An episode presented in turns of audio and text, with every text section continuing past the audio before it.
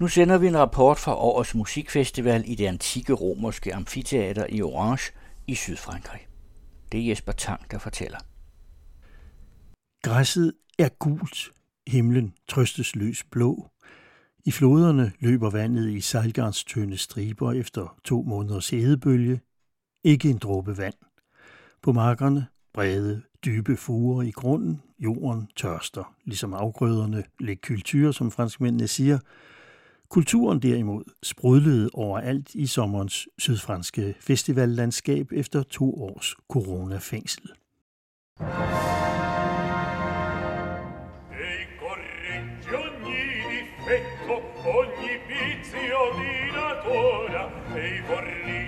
di belletto la più brutta creatura ghiaccia coppia piana voce ogni incomodo tumore copre sì che di un notte dolore a me dottore un cose prediletti dalle stelle io vi caccio un gran tesoro salute belle, allegria, fortuna e dono. Rinverdite, rifiorite, indinguate ed della bella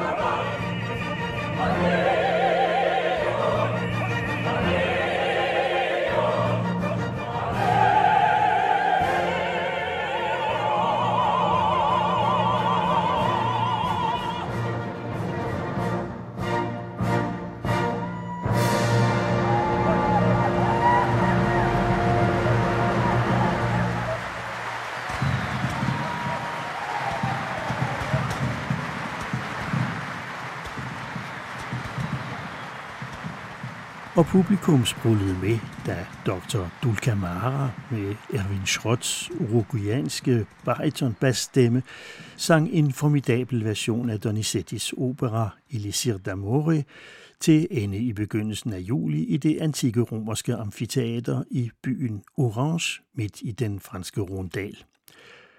Scenen, den over 2000 år gamle scene, bunede af ting. Et tre etager højt traktorhjul for eksempel, hvide aks for enden af 4-5 meter høje stængler, som adrette korsangere fra Avignon og Monte Carlo opererne klatrede op og ned af i et væk, en åben sardindåse som offentligt toilet, og en 4-5 gange mandshøj spade, hvor den stakkels bondeknægt Nemorino, tenoren Francesco de Moro, sad og smægtede efter den smukke gårdmandsdatter Adinas kærlighed.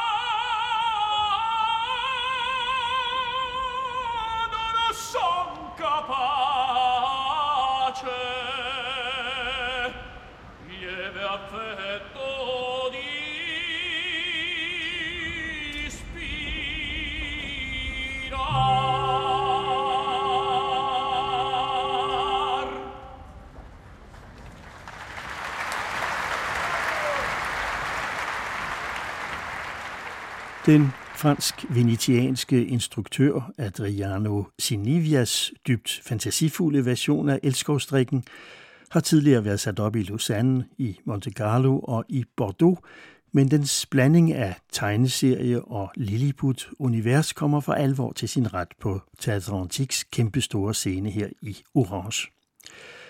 Adina sidder fordybet i læsningen af middelalderhistorien om Tristan og Isolde, der på tværs af lov og blik bindes sammen i kærlighed af en trylledrik, da løjtnant Belkore på udkig efter unge til militærtjeneste træder ind og stiller en blomst, stor som ham selv, midt på scenen. Også han vil have Adina. Og hun falder faktisk pladask, men beder dog om en betænkningstid. Nemorino ser sin chance, men nej, hans kærlighed er virkelig ikke gengældt. Og hvorfor ikke? Svaret kommer fra Priti Yunde, akkompagneret den franske radios Filharmoniorkester, dirigeret uden partitur i øvrigt af en nærmest specialist i Donizetti, Giacomo Sagribanti, spørger den blide vind, hvorfor den blæser uden nogensinde at lægge sig, synger Priti Yende. you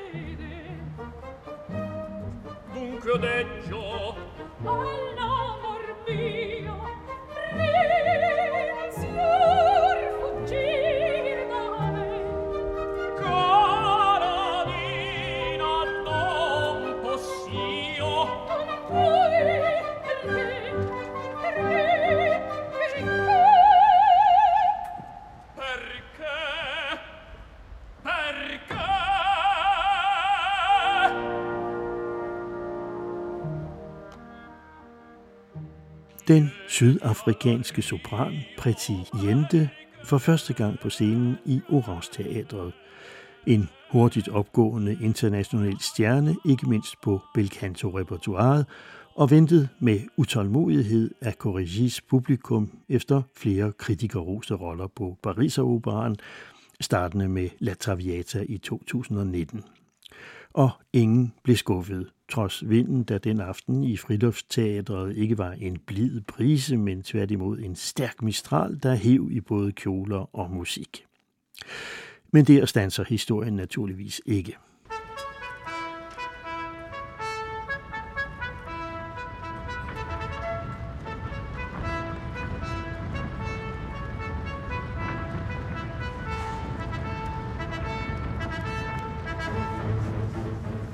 Ind ruller nu en gigantisk skramlende cylinder rundt Bordeaux-vinflaske på hjul med flaskehalsen forrest og en slags bærestol på ryggen, som en anden Maharaja på elefantryg melder en frelser i gåseøjne sig til gårdpersonalets oplagte glæde.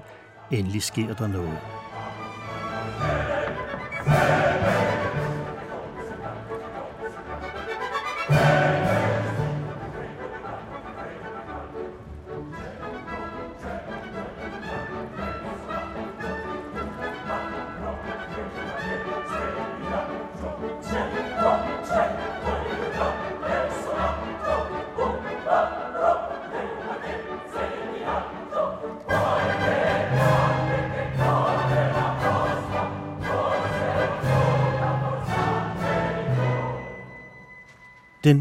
Den omrejsende mirakelmager og reelt charlatan, den falske doktor Dulcamara, faldbyder sine helsebringende piller og cremer og insektdræbende pulver og alle hunde drikke og dråber, der får Nemorino til at spørge, om han også har noget, der fremmer kærlighed.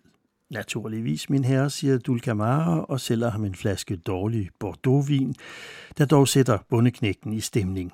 Og så går det ellers slag i slag, for drikken ser ud til at virke, i den forstand, at da det viser sig, at Nemorinos onkel lige er død og har efterladt ham en formue, bliver han straks alle pigers drøm.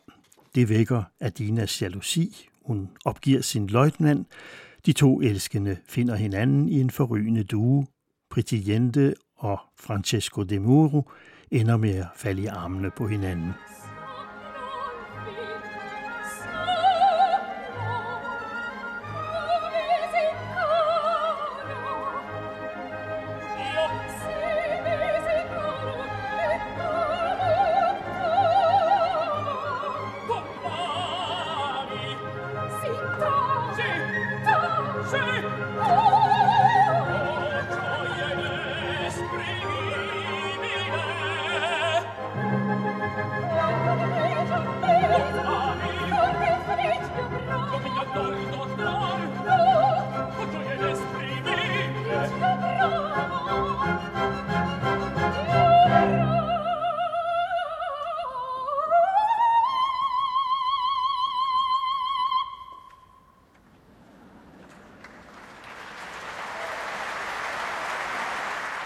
Og man kan som bekendt ikke kysse og synge på én gang et overrumplende stykke opera verfremdung.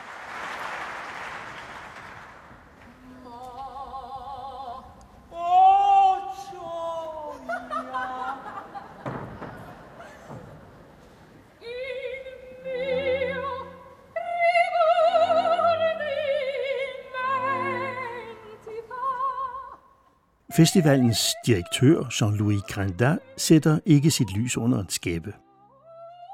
L'art, la scène, c'est autre chose, c'est-à-dire que c'est la vie puissance 100, c'est la vie puissance 1000. C'est la vie dans son emphase. C'est pour ça que les gens y vont depuis quatre siècles.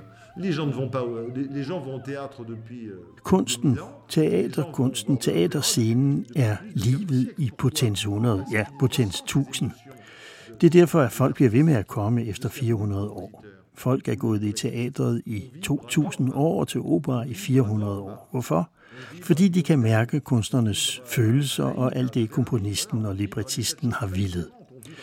Vi svinger til Norma, vi sidrer til Wilhelm Tell eller til Verdis Aida, og vi vibrerer, når vi hører en Elisir d'Amore som den i år, fantastisk vellykket i Adriano Senivias' opsætning.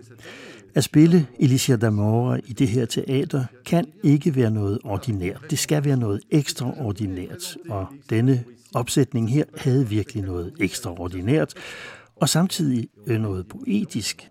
Et sted som dette kan poesien hjælpe os, vise os vejen. Très poétique. Et, la poésie, pour, dans, un, dans un lieu comme Orange, la poésie peut nous aider et peut nous guider. Ikke alt var naturligvis ekstraordinært ved årets Corrigi, Frankrigs ældste friluftsfestival, men dens stempel er fortsat klassisk musik, kvalitet og spændvide. Foruden to operaforestillinger og en balletaften, hvor man opførte Giselle, en klassiker fra 1841 med musik af Adolphe Adam, fire koncertaftener, åbningsaften, hvor Myo Jung Chung dirigerede et Beethoven-program for en Orchestre Philharmonique de Radio France og pianisten Pierre-Laurent Aymar. Endnu en Beethoven-aften, Missa Solemnis, med det unge eksperimenterende svejsiske Nexus Symfoniorkester og 300 korister dirigeret af John Nelson og med Patricia Petitbon, Marie-Nicole Lemieux, Cyril Dubois og Nicolas Courjat som solister. Og endelig på festivalens sidste aften, Dvorsaks 9. symfoni fra den nye verden, med Nisses Filharmoniorkester under ledelse af den unge franske dirigent Lionel Bringier og den endnu yngre cellist Edgar Moreau i Camille Saint-Saëns cellokoncert nummer 1. Og så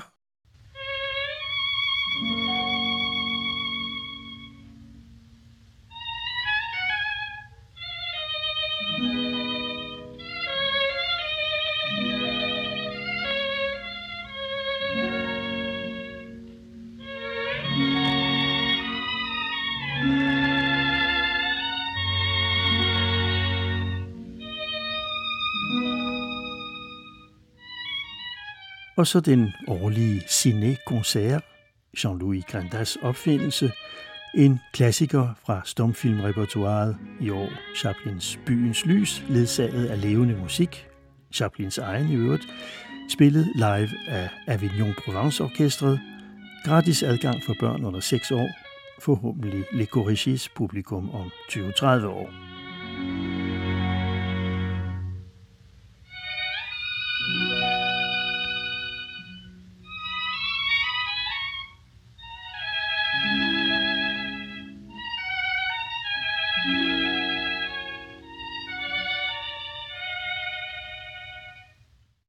Tirsdag den 2. august var der også gratis adgang, og nu for alle i det romerske amfiteater. En undtagelse og en overraskelse. I solidaritet med det krigsramte Ukraine havde Metropolitan Operaen i New York og Polens Nationalopera i al hast sammensat et orkester, Ukrainian Freedom Orchestra, bestående af ukrainske musikere, der enten allerede boede i Europa eller USA, eller er udvandret til lejligheden. Musikinstrumenter som alternative våben i kampen for Ukraines frihed. Orkestret startede en måned lang verdensturné i Warszawa den 28. juli, og den franske station på turnéen blev altså Orange Teatret. Festivalen rydede en aften til de ukrainske musikere og solister, og deres kvindelige dirigent, Kirillin Wilson, med ukrainske aner, naturligvis med et værk af en ukrainsk komponist til start. thank you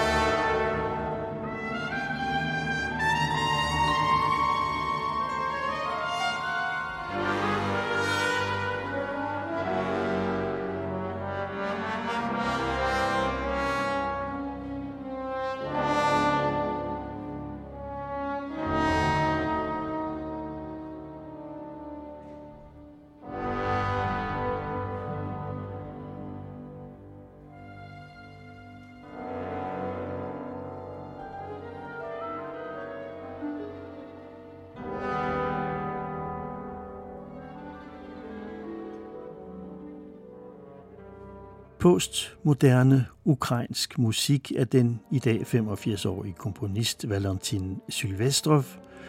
Om hans syvende symfoni siger dirigenten Christopher Lyndon G., der har indspillet den i 2020, Silvestrovs musik er et langt, kærligt, melankolsk farvel til en kultur, der i 50 generationer har været anset for givet, men som nu smuldrer for øjnene af os.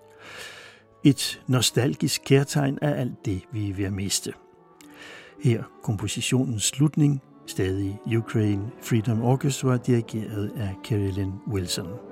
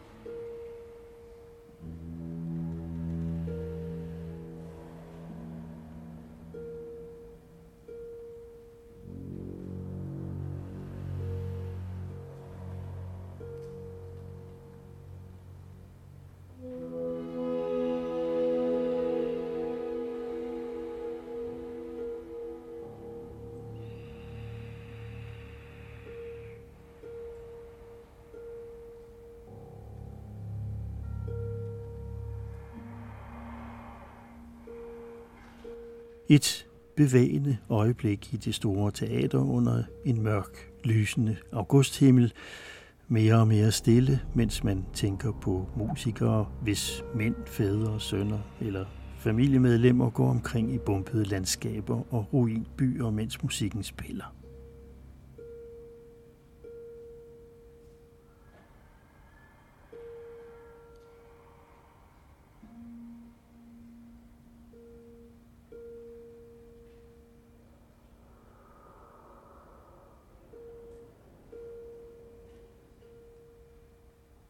Og hver af verdensturnéens 12 koncerter fra Polen over London, Orange, Amsterdam, Hamburg, New York og Washington sluttede med temaet fra den ukrainske nationalhymne.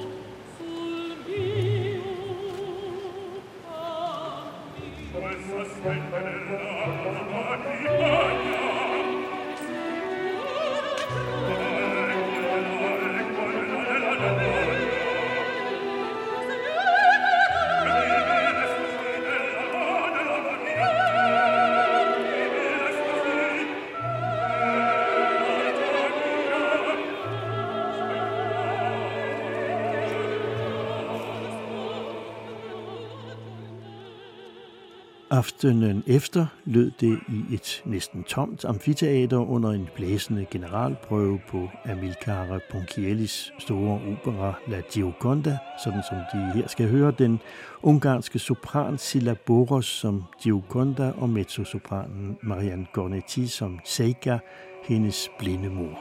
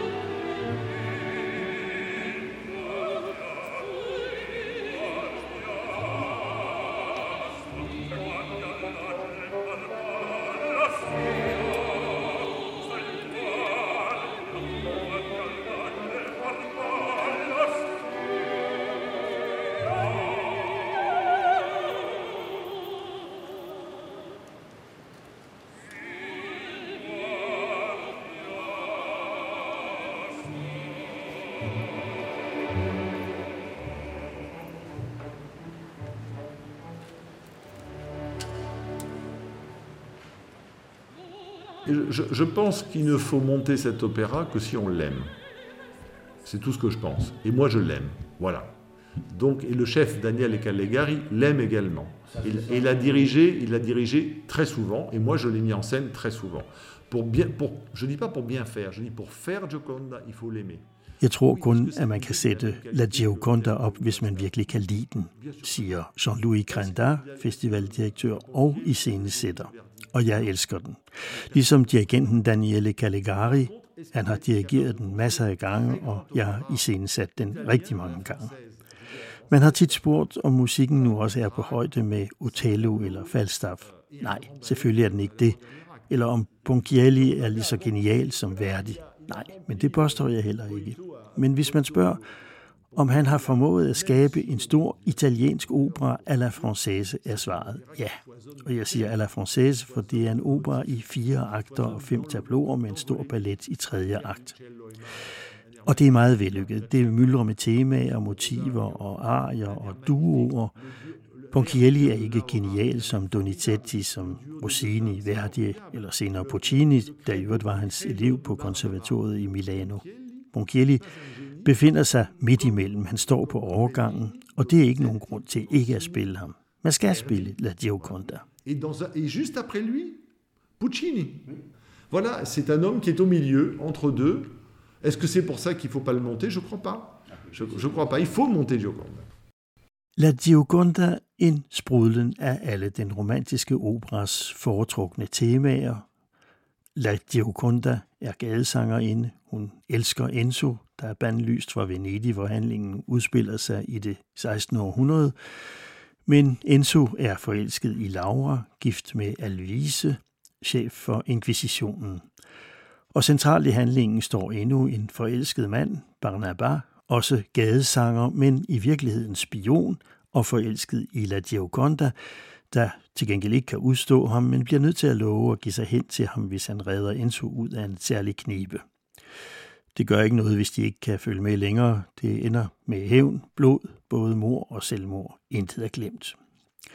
Librettoen er forfattet af Arrigo Boito. De satte for nogle år siden Jean-Louis Grandin, multikunstneren Boitos eneste og sjældent spillede opera Mephistopheles op Orange. Hvad er det hos ham, de føler?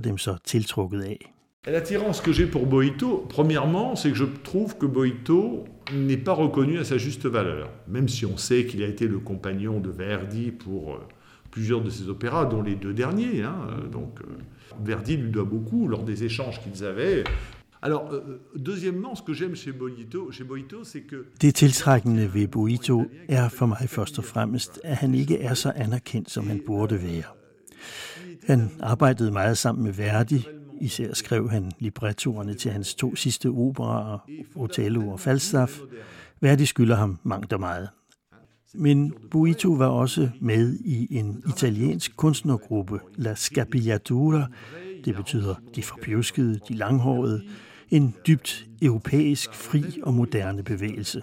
Buito var en utrolig dannet og belæst mand, europæer til fingerspidserne, komponist, digter, dramaturg, en fornyer. I geniernes skygge har han beriget operasangeren enormt. Paradoxalt nok skrev han librettoen til La Diaconda under pseudonymet Tomerico.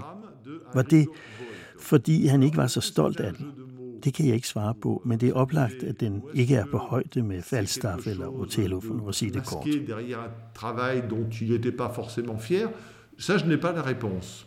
Il est vrai que le, livret de, le livret de Gioconda ne, n'est pas au niveau de celui de Falstaff ou celui d'Otello, pour faire simple. Men kan man ikke forestille sig, at den ganske rigtigt ret overlæssede libretto er ironisk ment fra Boitos side? Han morer sig ligesom ved at bruge råb og stop af det klassiske romantiske operakatalog.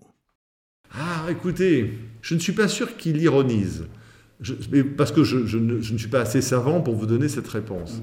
Mais intuitivement, je pense qu'il joue avec tous ces codes. Qu'il joue vraiment avec tous ces codes, mais je, ça ne veut pas dire qu'il y mette un, une distanciation.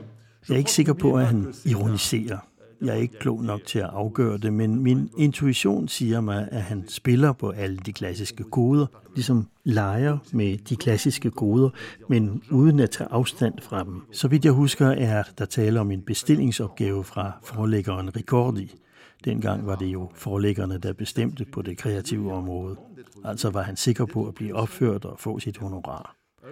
Bestillingen lød på en stor opera, og han skrev en stor opera, der ganske rigtigt har dramaturgiske fejl, for eksempel i anden akt, hvor Enzo står i nattens mørke på kajen og venter på sin elskede Laura, og pludselig er omgivet af 80 mennesker, korsangere, hvad bestiller de der? Men det han synger i sin arie, Himlen og Havet, er så poetisk, at ja, jeg mener, at man i et værk som dette nok skal respektere historien, men især være i stand til i et vist mål at glemme realiteterne og give noget irreelt, irrealistisk. Tout en respectant l'histoire, il faut savoir s'extraire de la réalité un peu et donner quelque chose d'un petit peu irréel, irréaliste.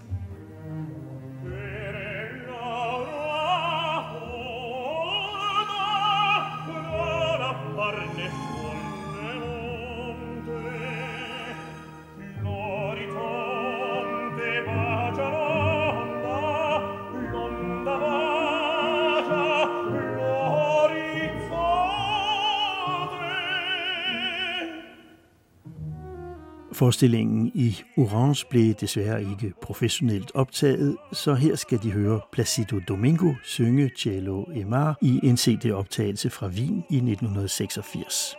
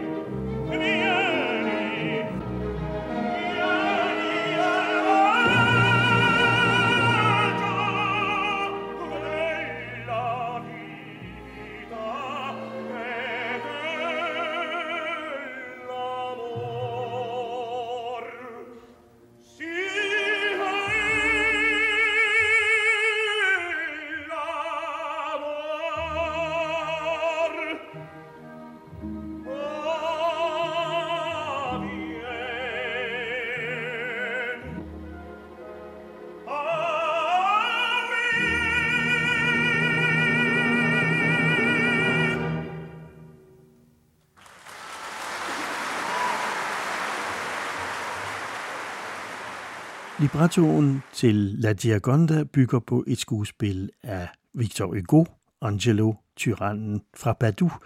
Et engageret udfald mod mandlig vold og dominans og politisk korruption overfor feministisk kvindesolidaritet, der hos Boito klares tegnes i Diakondis opgivelse af sin kærlighed til Enzo til fordel for Laura, der i operaens begyndelse frelser Diakondas blinde mor. Hvilken af de mange tematiske tråde griber de fat i i deres iscenesættelse Jean-Louis Grenda. Le fil, c'est elle. Le fil, c'est Gioconda. C'est le rôle-titre. Définitivement. Et d'ailleurs, j'ai beaucoup modifié ma mise en scène par rapport à ça. Je, je, je crois que le fil conducteur, c'est vraiment elle.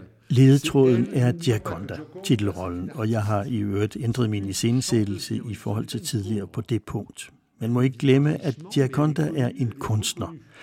Hun er gadesanger, hun er ikke fattig, men heller ikke rig, men hun er kendt i Venedig ligesom sin blinde mor, fordi de synger begge to. Der var ikke fjernsyn og radio dengang, så sangerne var dem, der bragte glæde og lykke. Giaconda betyder den glade og mundre. Hun har evnen til at gøre tilværelsen lidt lettere for folk, selvom hun har sine egne problemer, kærligheden, den syge mor, det politiske system. Alt det, der skaber et stort drama. Giaconda og ingen anden er min ledetråd. L'amour, la vie privée qui se mêle à la vie publique, et en plus la vie politique. Donc il y a tout qui se mêle, tous les ingrédients d'un grand drame sont là, mais c'est elle le fil conducteur. Voilà, c'est personne d'autre.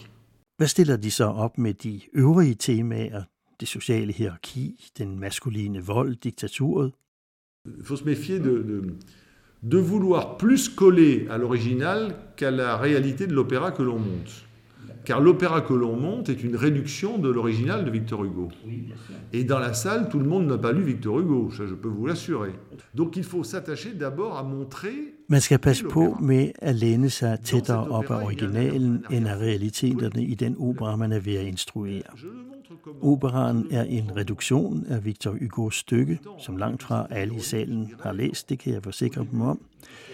Der er en politisk baggrund i operaen, som de siger, jeg viser det med en smule ironi i første akt, hvor Barnaba, sanger og spion, er omgivet af en flok commedia dell'arte forklædte skuespillere, som i virkeligheden er hans håndgangne mænd.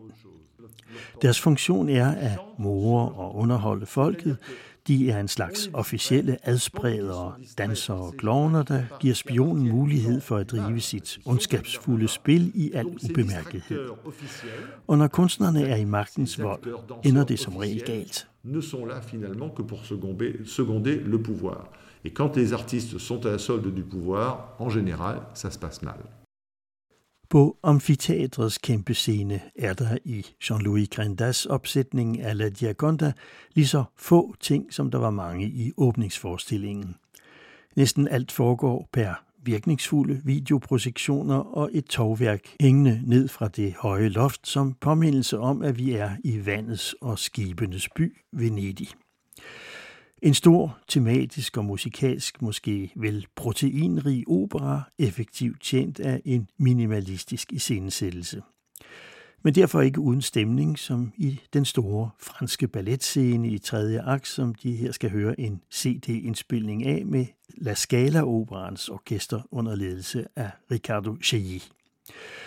Og de skal høre netop de kunstnere spille øh, balletten, fordi den måske største musikalske oplevelse ved dette års Corrigi Festival var en aften midt i juli, hvor Scala Operans orkester og kor i en italiensk nat spillede kendte og især mange ukendte eller sjældne værdige kompositioner, stadig dirigeret af Riccardo Chegi, så man syntes, at man hørte dem og især deres detaljer klokkerent for første gang. Heller ikke den aften findes der professionelle optagelser af, så her blot et eksempel på italienernes kunst. Amilcare Ponchiellis balletmusik, vel nok i øvrigt operans mest kendte stykke.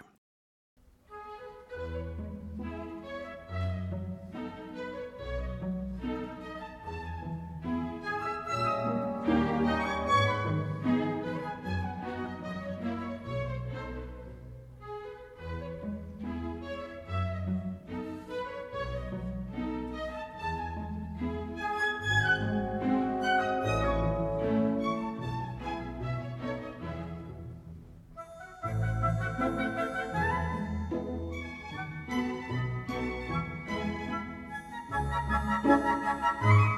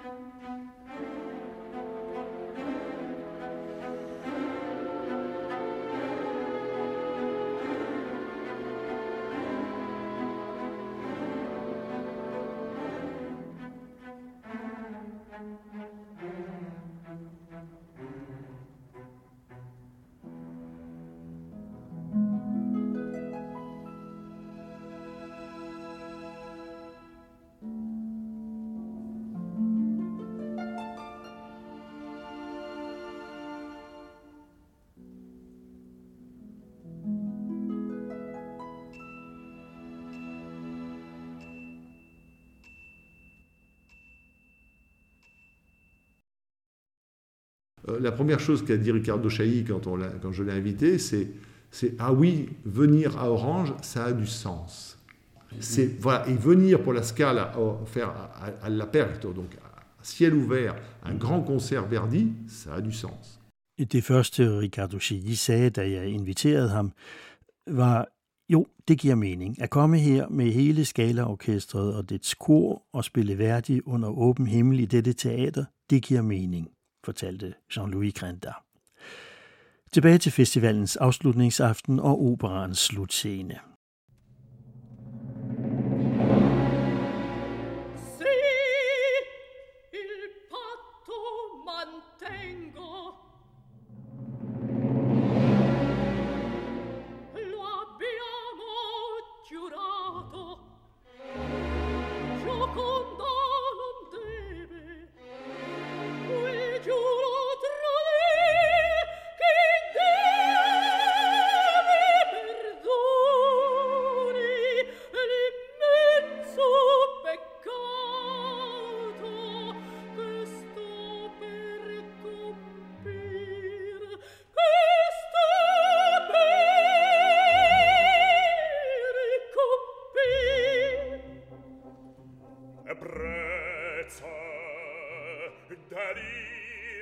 Diakonda står over for sin bødel, Barnaba, som hun altså på et tidspunkt lovede alligevel at hengive sig til, hvis han frelste Enzo, og derved sikrede Enzo og Lauras kærlighed.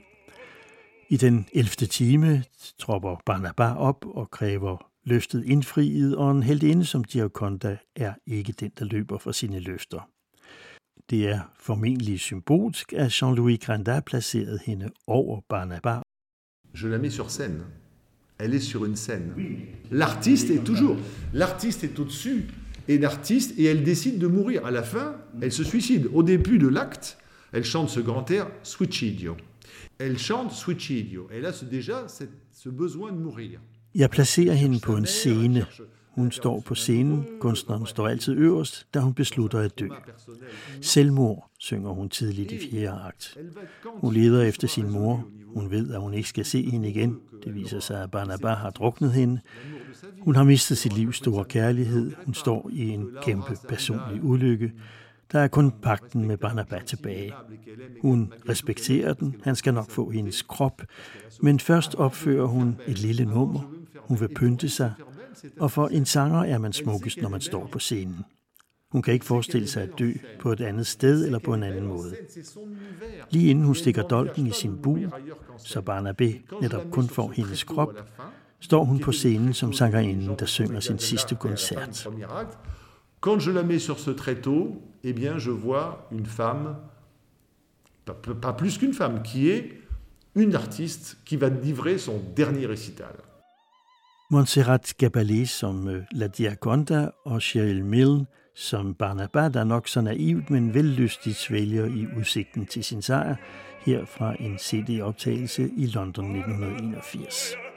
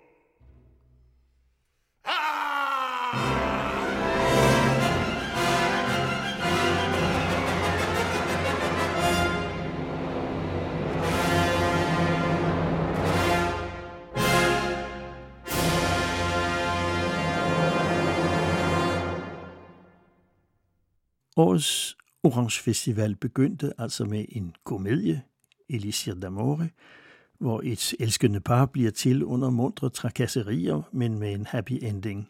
Og den slutter med dannelsen af et andet par, men efter en blodig tragedie. Er det et bevidst eller ubevidst billede på vores tid, Jean-Louis Grandin? Écoutez, je crois pas. Je crois pas que, je, je pense pas comme ça. Je crois que c'est à l'image de la vie, tout simplement. Dans la vie, il y a des éléments heureux et des éléments malheureux. Mais il y a les deux options. Et même dans Gioconda, il y a les deux options. Nej, det tror jeg ikke. Jeg tænker ikke sådan. Det er simpelthen et billede på livet, hvor der er lykkelige og ulykkelige elementer. To muligheder. Ligesom i La Gioconda. Gioconda dør, men Enzo og Laura bliver lykkelige sammen. Der er et glimt af håb. For de to kvinder, ofre for en politistat, er der en sand tragedie, det har de ret i. Og det fortæller en hel del om... Je vais plus loin, ça en dit long sur la place de l'artiste. Comment l'artiste est considéré dans la société. Car dans la mise en scène que je montre, soit il est, soit il est complice du pouvoir, soit il devient par force adversaire. C'est comme dans Tosca. Ja, jeg går endnu videre. Det fortæller en hel del om kunstnerens plads, om hvordan samfundet opfatter kunstneren. Og jeg viser i min opsætning, at enten er han magthavernes mand, eller også er han deres modstander. Men der er også kunstnerens ensomhed. Jeg er ud af en kunstnerfamilie. Den første sanger i vores familie blev født i 1862, så jeg bærer på en arv af glæde og lykke, som jeg prøver at leve op til. Og jeg har en umådelig beundring for kvindelige operasangerinder. Det er meget svært at være kvinde og operasanger på samme tid hvordan forene familieliv, rollen som mor og som kvinde, hvordan organisere sig, glæder, skilsmisser, dødsfald, fiaskoer, problemer med børnene. Jeg har truffet rigtig mange kunstnere i mit liv, men jeg har altid set på de kvinder med en grænseløs beundring, som gør det enorme arbejde, det er alligevel at give alt, hvad de har i sig. Men vi, mændene, ved det jo godt. Kvinder er i stand til at gøre flere ting på en gang. Les artistes femmes avec une admiration sans limite, parce qu'elles font un travail vraiment d'une très très grande difficulté pour donner le meilleur d'elles-mêmes. C'est peut-être plus difficile qu'un homme. Mais ça, nous le savons déjà. On sait bien que les femmes sont capables de faire plusieurs choses à la fois. Musikken var fra Donizettis opera Elskovsdrikken, fra Valentin Silvestrovs 7. symfoni og fra Ponchiellis opera La Gioconda. Det var Jesper Tang, der havde tilrettelagt.